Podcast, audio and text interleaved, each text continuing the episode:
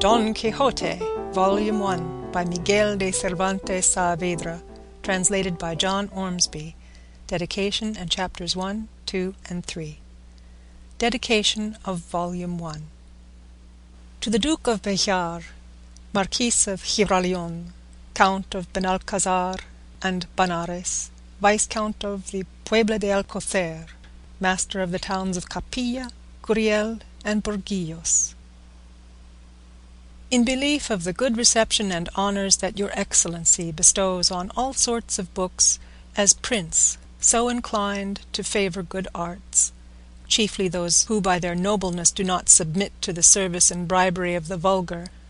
I have determined bringing to light the ingenious gentleman Don Quixote of La Mancha, in shelter of your Excellency's glamorous name, to whom, with the obeisance I owe to such grandeur, I pray to receive it agreeably under his protection, so that in this shadow, though deprived of that pernicious ornament of elegance and erudition that clothe the works composed in the houses of those who know, it dares appear with assurance in the judgment of some who, trespassing the bounds of their own ignorance, use to condemn with more rigor and less justice the writings of others. It is my earnest hope that your Excellency's good counsel in regard to my honourable purpose will not disdain the littleness of so humble a service. Miguel de Cervantes. Volume 1, Chapter 1, which treats of the character and pursuits of the famous gentleman Don Quixote of La Mancha. In a village of La Mancha, the name of which I have no desire to call to mind, there lived, not long since, one of those gentlemen that keep a lance in the lance rack, an old buckler, a lean hack, and a greyhound for coursing, an olla of rather more beef than mutton, a salad on most nights, scraps on Saturdays, lentils on Fridays, and a pigeon or so extra on Sundays, made away with 3/4 of his income. The rest of it went in a doublet of fine cloth and velvet breeches and shoes to match for holidays, while on weekdays he made a brave figure in his best homespun. He had in his house a housekeeper past 40, a niece under 20, and a lad for the field and marketplace, who used to saddle the hack as well as handle the billhook. The age of this gentleman of ours was bordering on 50. He was of a hardy habit, spare, gaunt-featured, a very early riser, and a great sportsman. They will have it his surname was Quijada, or Quesada,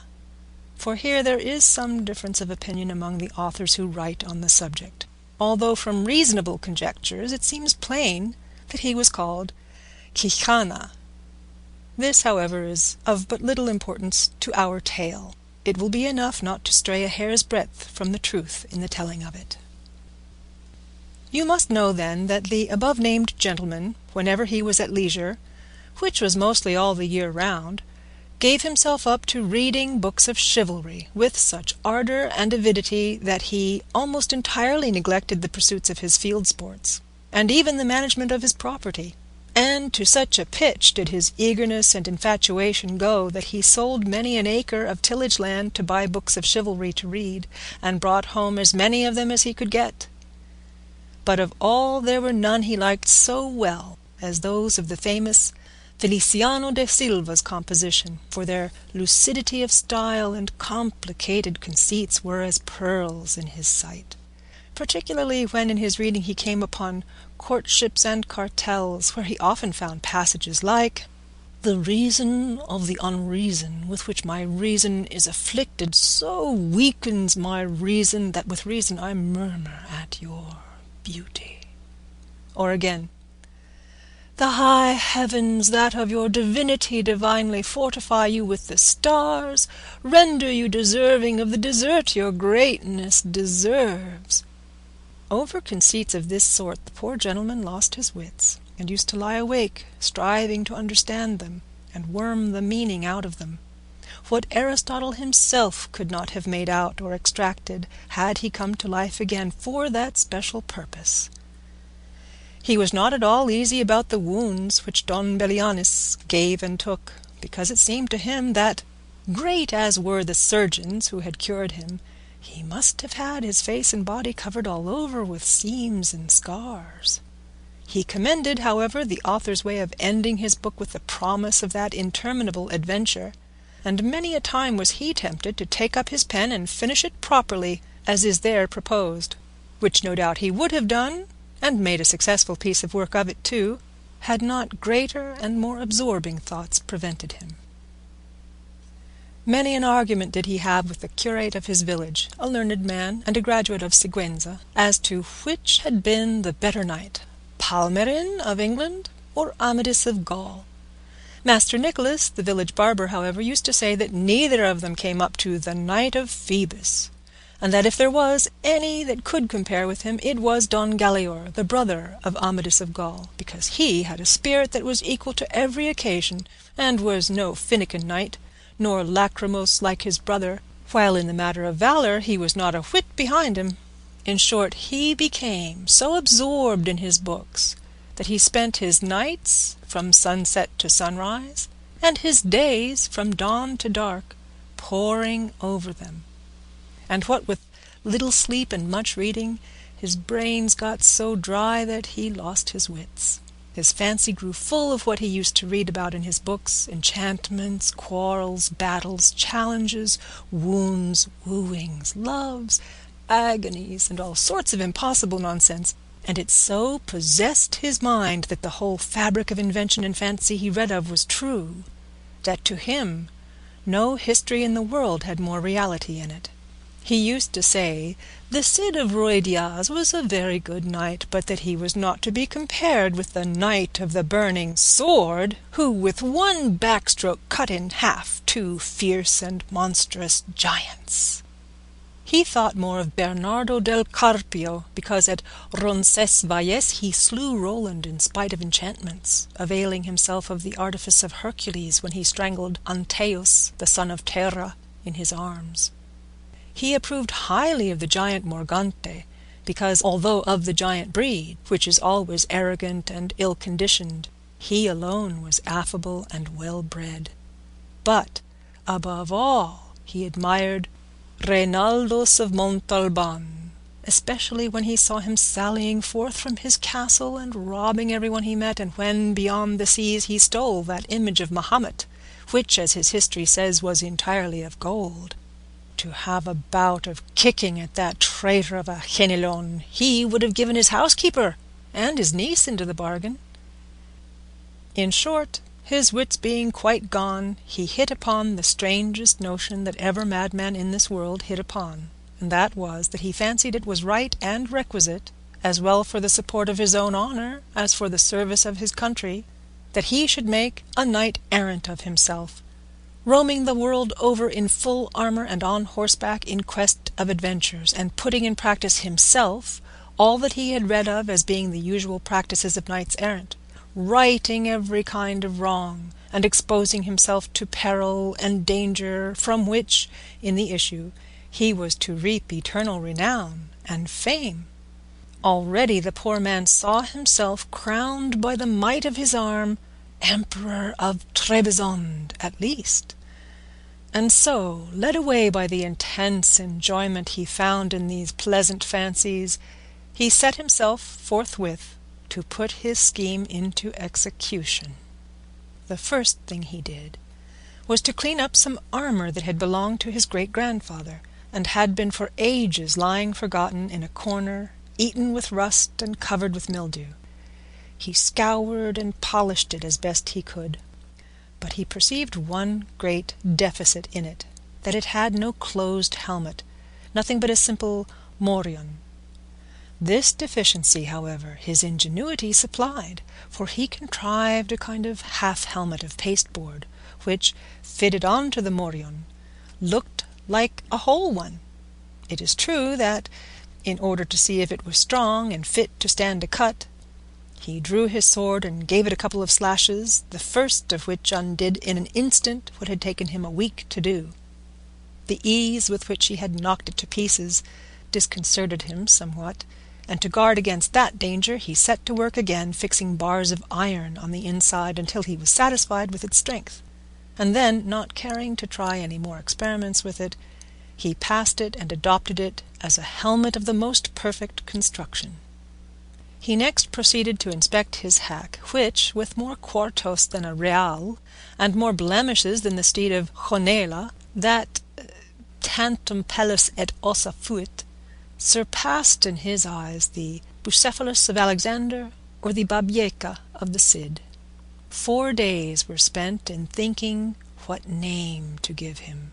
because, as he said to himself, it was not right that a horse belonging to a knight so famous and one with such merits of his own should be without some distinctive name, and he strove to adapt it so as to indicate what he had been before belonging to a knight-errant, and what he then was, for it was only reasonable that, his master taking a new character, he should take a new name, and that it should be a distinguished and full-sounding one, befitting the new order and calling he was about to follow. And so, after having composed, struck out, rejected, added to, unmade and remade a multitude of names out of his memory and fancy, he decided upon calling him Rocinante, a name to his thinking lofty, sonorous, and significant of his condition as a hack before he became what he now was, the first and foremost of all the hacks in the world. Having got a name for his horse so much to his taste, he was anxious to get one for himself, and he was 8 days more pondering over this point, till at last he made up his mind to call himself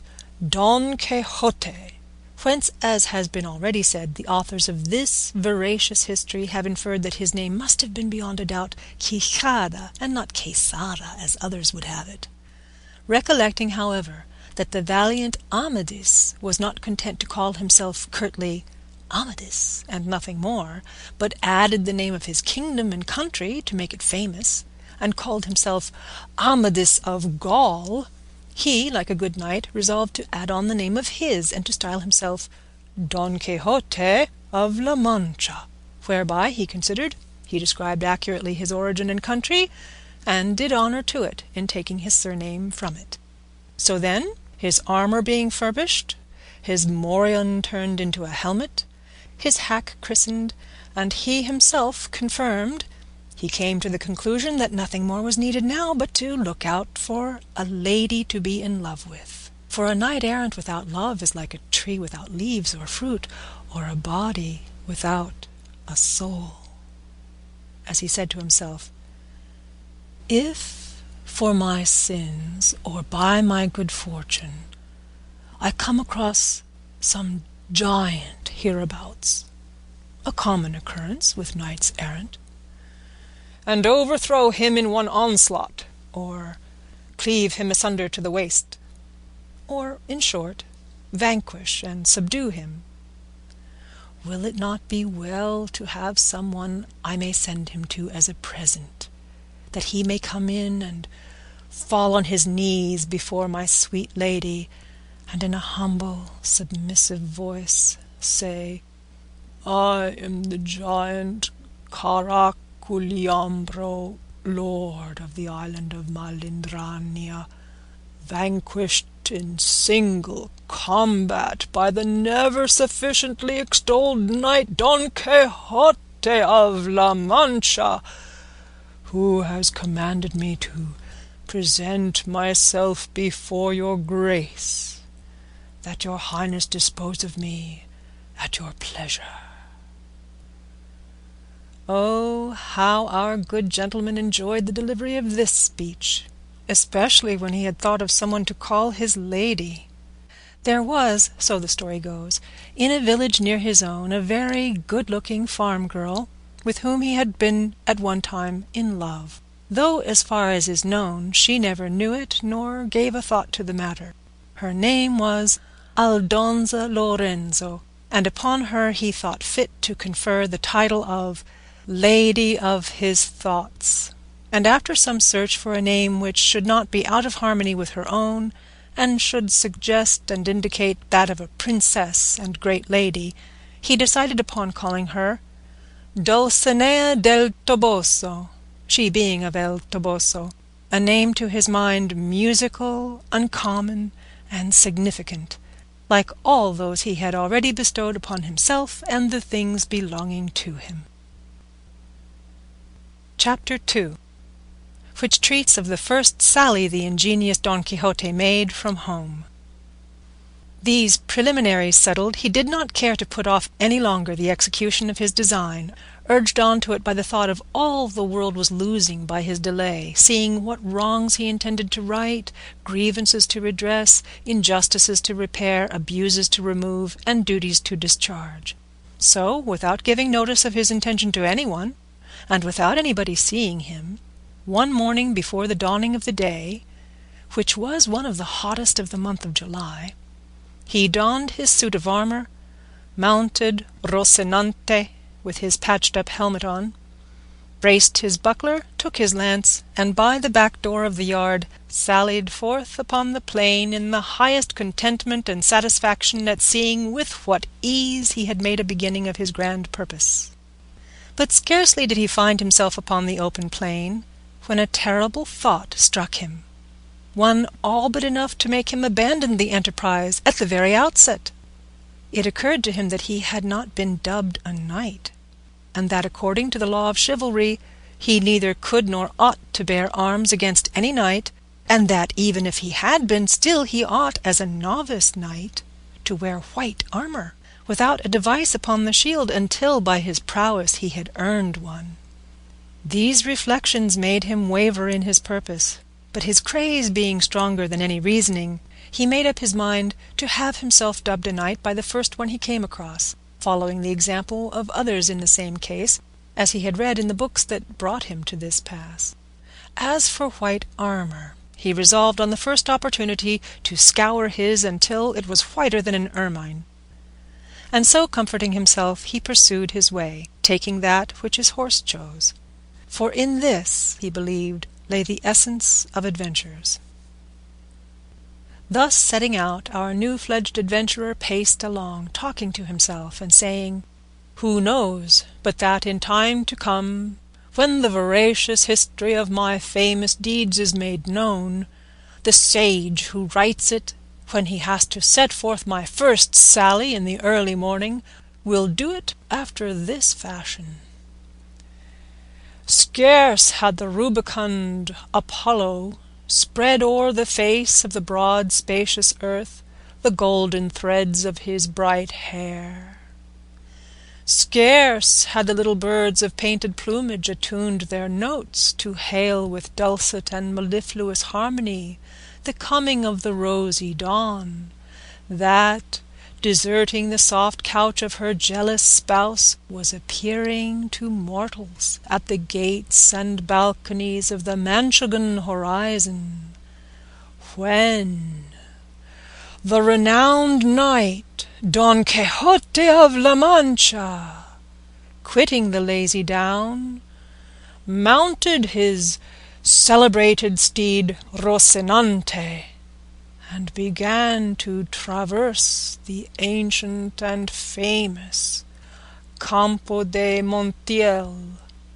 which in fact he was actually traversing. "Happy the age, happy the time," he continued, "in which shall be made known my deeds of fame, worthy to be moulded in brass, carved in marble, limed in pictures for a memorial forever. And thou, O sage magician, whoever thou art, to whom it shall fall to be the chronicler of this wondrous history, forget not, I entreat thee, my good Rocinante, the constant companion of my ways and wanderings."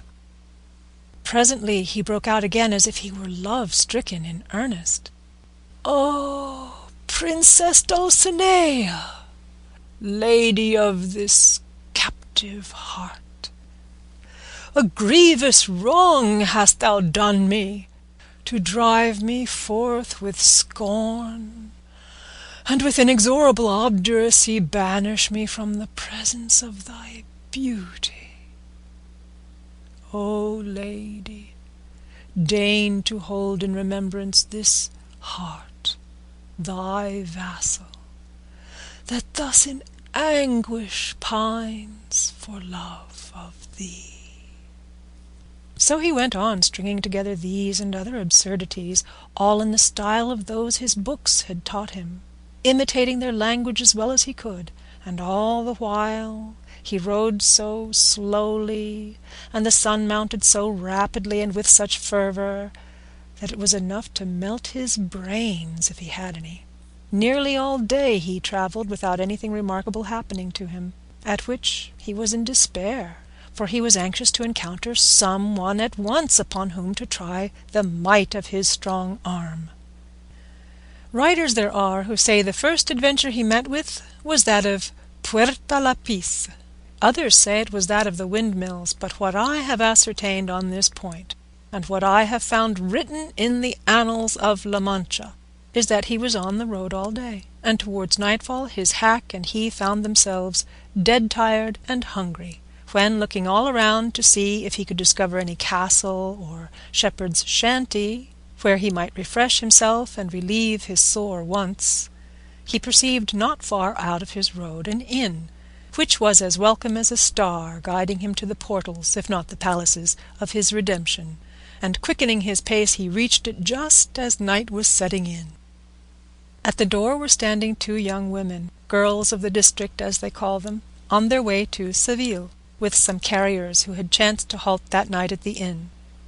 And as, happen what might to our adventurer, everything he saw or imagined seemed to him to be and to happen after the fashion of what he read of,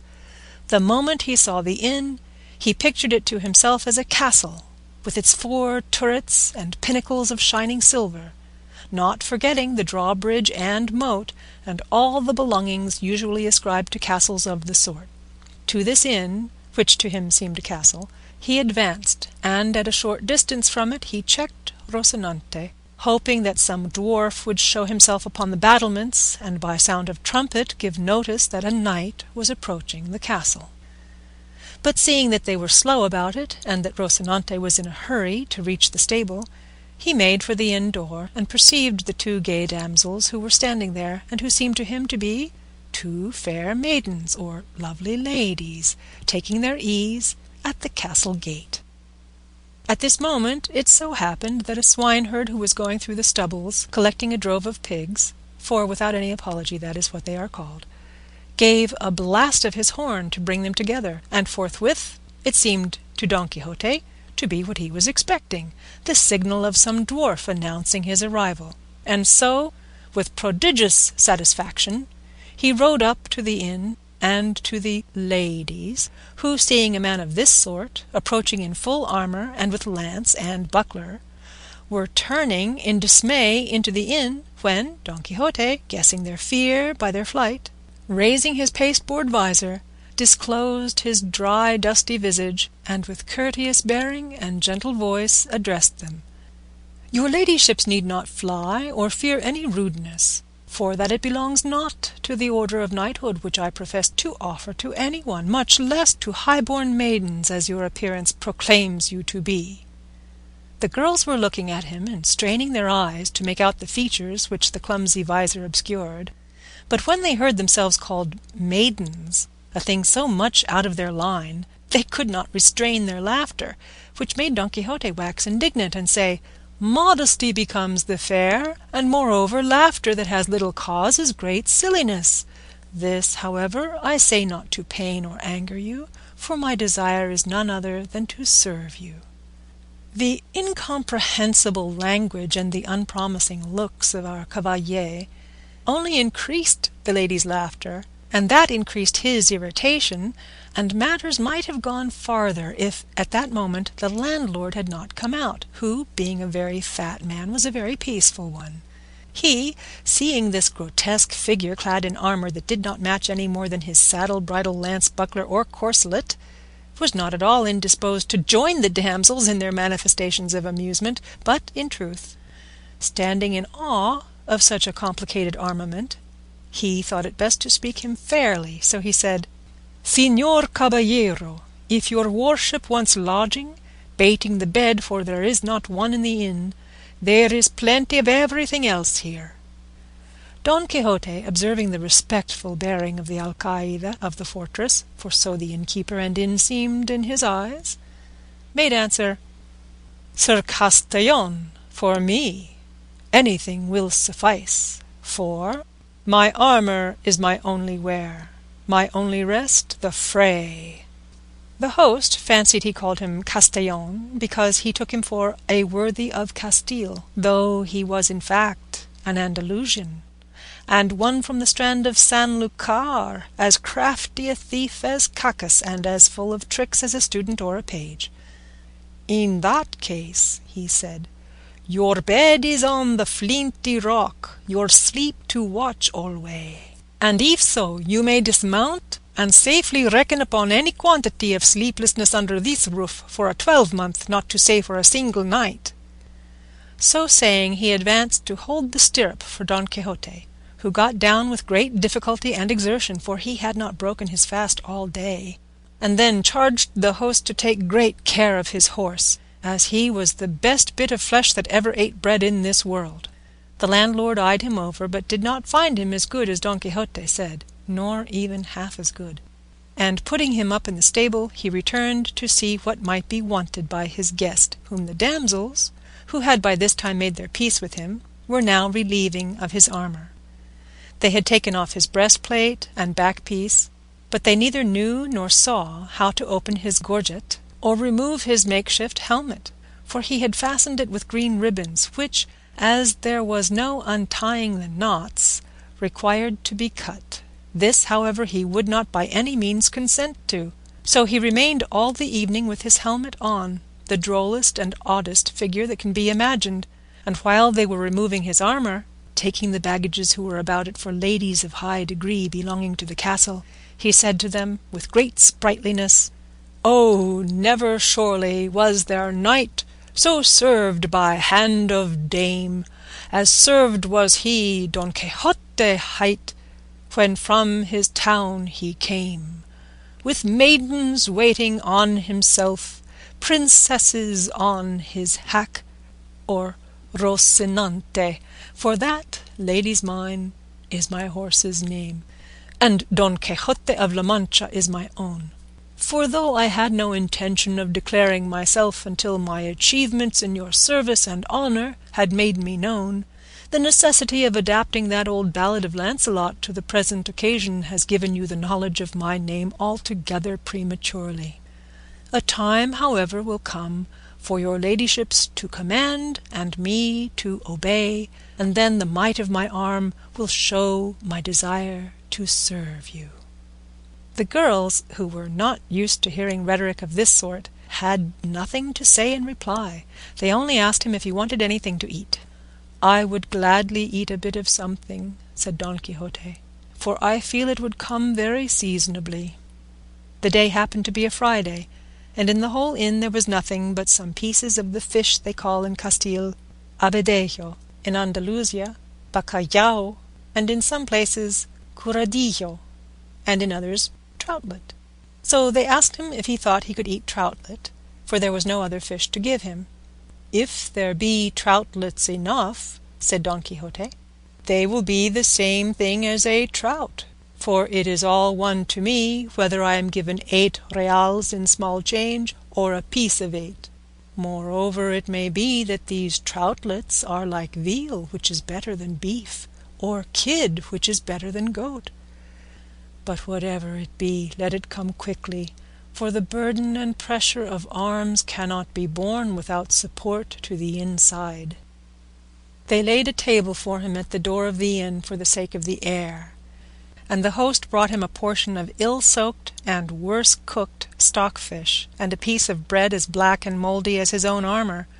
but a laughable sight it was to see him eating, for having his helmet on and the beaver up, he could not with his own hands put anything into his mouth unless someone else placed it there, and this service one of the ladies rendered him. But to give him anything to drink was impossible, or would have been so had not the landlord bored a reed, and putting one end in his mouth poured the wine into him through the other, all which he bore with patience rather than sever the ribbons of his helmet. While this was going on, there came up to the inn a sow-gelder, who, as he approached, sounded his reed pipe 4 or 5 times, and thereby completely convinced Don Quixote that he was in some famous castle, and that they were regaling him with music, and that the stockfish was trout, the bread the whitest, the wenches ladies, and the landlord the castellan of the castle, and consequently he held that his enterprise and sally had been to some purpose. But still it distressed him to think he had not been dubbed a knight, for it was plain to him that he could not lawfully engage in any adventure without receiving the order of knighthood. Chapter 3, wherein is related the droll way in which Don Quixote had himself dubbed a knight. Harassed by this reflection, he made haste with his scanty pot-house supper, and having finished it, called the landlord, and shutting himself into the stable with him, fell on his knees before him, saying, "From this spot I rise not, valiant knight, until your courtesy grants me the boon I seek, one that will redound to your praise and the benefit of the human race." The landlord, seeing his guest at his feet, and hearing a speech of this kind, stood staring at him in bewilderment, not knowing what to do or say, and entreating him to rise, but all to no purpose until he had agreed to grant the boon demanded of him. "I looked for no less, my lord, from your high magnificence," replied Don Quixote, "and I have to tell you that the boon I have asked and your liberality has granted is that you shall dub me knight tomorrow morning, and that tonight I shall watch my arms in the chapel of this your castle. Thus tomorrow, as I have said, will be accomplished what I so much desire, enabling me lawfully to roam through all the four quarters of the world, seeking adventures on behalf of those in distress, as is the duty of chivalry and of knights-errant like myself, whose ambition is directed to such deeds." The landlord, who, as has been mentioned, was something of a wag, and had already some suspicion of his guest's want of wits, was quite convinced of it on hearing talk of this kind from him, and to make sport for the night, he determined to fall in with his humour. So he told him he was quite right in pursuing the object he had in view, and that such a motive was natural and becoming in cavaliers as distinguished as he seemed and his gallant bearing showed him to be, and that he himself in his younger days had followed the same honourable calling,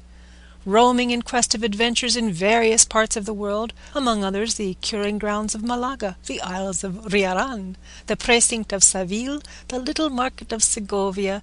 the Oliveira of Valencia, and the Rondilla of Granada, the strand of San Lucar, the cult of Cordova, the taverns of Toledo, and divers other quarters, where he had proved the nimbleness of his feet and the lightness of his fingers, doing many wrongs, cheating many widows, ruining maids, and swindling minors, and, in short, bringing himself under the notice of almost every tribunal and court of justice in Spain, until at last he had retired to this castle of his, where he was living upon his property and that of others, and where he received all knights-errant, of whatever rank or condition they might be, all for the great love he bore them, and that they might share their substance with him. He told him, moreover, that in this castle of his there was no chapel in which he could watch his armour, as it had been pulled down in order to be rebuilt, and that in a case of necessity it might, he knew, be watched anywhere, and he might watch it that night in a courtyard of the castle, and in the morning, God willing, the requisite ceremonies might be performed so as to have him dubbed a knight, and so thoroughly dubbed that nobody could be more so. He asked if he had any money with him, to which Don Quixote replied that he had not a farthing, as in the histories of knights-errant he had never read of any of them carrying any. On this point, the landlord told him he was mistaken. For, though not recorded in the histories, because in the author's opinion there was no need to mention anything so obvious and necessary as money and clean shirts, it was not to be supposed, therefore, that they did not carry them, and he might regard it as certain and established that all knights-errant, about whom there were so many full and unimpeachable books, carried well-furnished purses in case of emergency, and likewise carried shirts and a little box of ointment to cure the wounds they received. For in those plains and deserts where they engaged in combat and came out wounded, it was not always that there was someone to cure them, unless indeed they had for a friend some sage magician to succour them at once, by fetching through the air upon a cloud some damsel or dwarf with a vial of water of such virtue that by tasting one drop of it they were cured of their hurts and wounds in an instant, and left as sound as if they had not received any damage whatever. But in case this should not occur, the knights of old took care to see that their squires were provided with money and other requisites, such as lint and ointments for healing purposes. And when it happened that knights had no squires, which was rarely and seldom the case, they themselves carried everything in cunning saddlebags that were hardly to be seen on the horse's croup, as if it were something else of more importance, because, unless for some such reason, carrying saddlebags was not very favourably regarded among knights-errant. He therefore advised him, and, as his godson, so soon to be, he might even command him, never from that time forth to travel without money and the usual requirements, and he would find the advantage of them when he least expected it. Don Quixote promised to follow his advice scrupulously, and it was arranged forthwith that he should watch his armour in a large yard at one side of the inn. So, collecting it all together, Don Quixote placed it on a trough that stood by the side of a well, and, bracing his buckler on his arm, he grasped his lance and began, with a stately air, to march up and down in front of the trough. And as he began his march, night began to fall. The landlord told all the people who were in the inn about the craze of his guest, the watching of the armour, and the dubbing ceremony he contemplated. Full of wonder at so strange a form of madness, they flocked to see it from a distance, and observed with what composure he sometimes paced up and down, or sometimes, leaning on his lance, gazed on his armour without taking his eyes off it for ever so long. And as the night closed in, with a light from the moon so brilliant that it might vie with his that lent it, everything the novice knight did was plainly seen by all. Meanwhile, one of the carriers who were in the inn thought fit to water his team, and it was necessary to remove Don Quixote's armour as it lay on the trough. But he, seeing the other approach, hailed him in a loud voice, "O thou, whoever thou art, rash knight that comest to lay hands on the armour of the most valorous errant that ever girt on sword, have a care what thou dost. Touch it not unless thou wouldst lay down thy life as the penalty of thy rashness." The carrier gave no heed to these words, and he would have done better to heed them if he had been heedful of his health, but, seizing it by the straps, flung the armour some distance from him. Seeing this, Don Quixote raised his eyes to heaven, and fixing his thoughts, apparently, upon his lady Dulcinea, exclaimed, "Aid me, lady mine, in this, the first encounter that presents itself to this breast which thou holdest in subjection. Let not thy favour and protection fail me in this first jeopardy."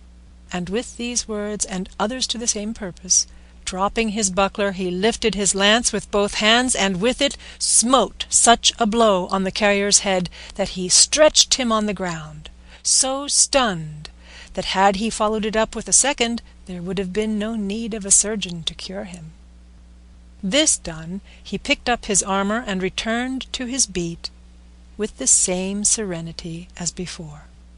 Shortly after this, another, not knowing what had happened, for the carrier still lay senseless, came with the same object of giving water to his mules, and was proceeding to remove the armour in order to clear the trough, when Don Quixote, without uttering a word or imploring aid from anyone, once more dropped his buckler, and once more lifted his lance, and without actually breaking the second carrier's head into pieces, made more than three of it, for he laid it open in four. At the noise all the people of the inn ran to the spot, and among them the landlord. Seeing this, Don Quixote braced his buckler on his arm, and with his hand on his sword exclaimed, "O lady of beauty, strength and support of my faint heart, it is time for thee to turn the eyes of thy greatness on this thy captive knight on the brink of so mighty an adventure." By this he felt himself so inspired that he would not have flinched if all the carriers in the world had assailed him. The comrades of the wounded, perceiving the plight they were in, began from a distance to shower stones on Don Quixote, who screened himself as best he could with his buckler, not daring to quit the trough and leave his armor unprotected. The landlord shouted to them to leave him alone, for he had already told them he was mad, and as a madman he would not be accountable, even if he killed them all. Still louder shouted Don Quixote, calling them knaves and traitors, and the lord of the castle, who allowed knights-errant to be treated in this fashion, a villain and a low-born knight, whom, had he received the order of knighthood, he would call to account for his treachery.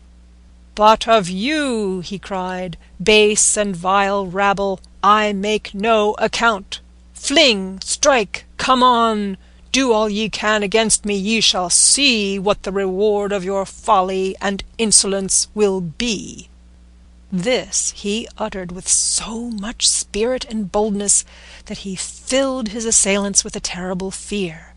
and as much for this reason as at the persuasion of the landlord, they left off stoning him, and he allowed them to carry off the wounded. And with the same calmness and composure as before, resumed the watch over his armor. But these freaks of his guest were not much to the liking of the landlord, so he determined to cut matters short, and confer upon him at once the unlucky order of knighthood before any further misadventure could occur.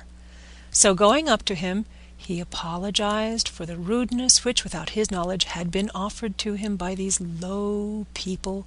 who, however, had been well punished for their audacity. As he had already told him, he said, there was no chapel in the castle, nor was it needed for what remained to be done, for, as he understood the ceremonial of the order, the whole point of being dubbed a knight lay in the accolade and in the slap on the shoulder, and that could be administered in the middle of a field,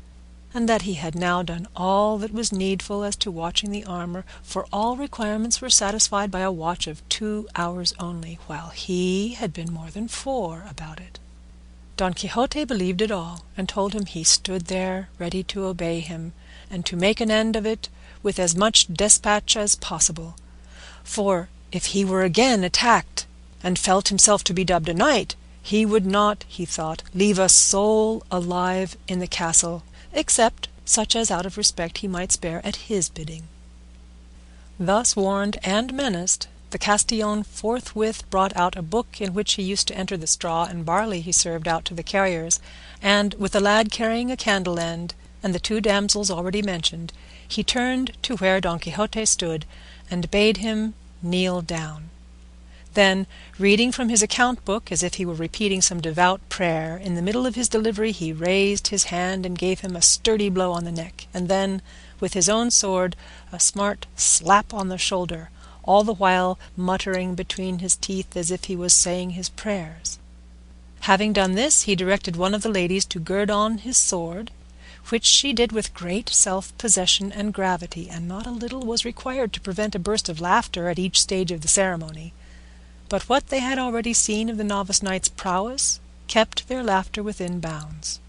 In girding him with the sword, the worthy lady said to him, "May God make your worship a very fortunate knight, and grant you success in battle." Don Quixote asked her name, in order that he might from that time forward know to whom he was beholden for the favour he had received, as he meant to confer upon her some portion of the honour he acquired by the might of his arm. She answered with great humility that she was called La Talosa, and that she was the daughter of a cobbler of Toledo, who lived in the stalls of Sancho Bienaya, and that wherever she might be she would serve and esteem him as her lord. Don Quixote said in reply that she would do him a favour if thenceforward she assumed the Don, and called herself Dona Tolosa. She promised she would, and then the other buckled on his spur, and with her followed almost the same conversation as with the lady of the sword. He asked her name, and she said it was La Molinera, and that she was the daughter of a respectable miller of Antequera. And of her likewise, Don Quixote requested that she would adopt the Don, and call herself Dona Molinera, making offers to her further services and favours. Having thus, with hot haste and speed, brought to a conclusion these never-till-now-seen ceremonies, Don Quixote was on thorns until he saw himself on horseback sallying forth in quest of adventures, and saddling Rocinante at once he mounted, and, embracing his host, as he returned thanks for his kindness in knighting him, he addressed him in language so extraordinary that it is impossible to convey an idea of it or report it. The landlord, to get him out of the inn, replied with no less rhetoric, though with shorter words, and without calling upon him to pay the reckoning, let him go with a Godspeed. End of Chapter 3, Volume 1.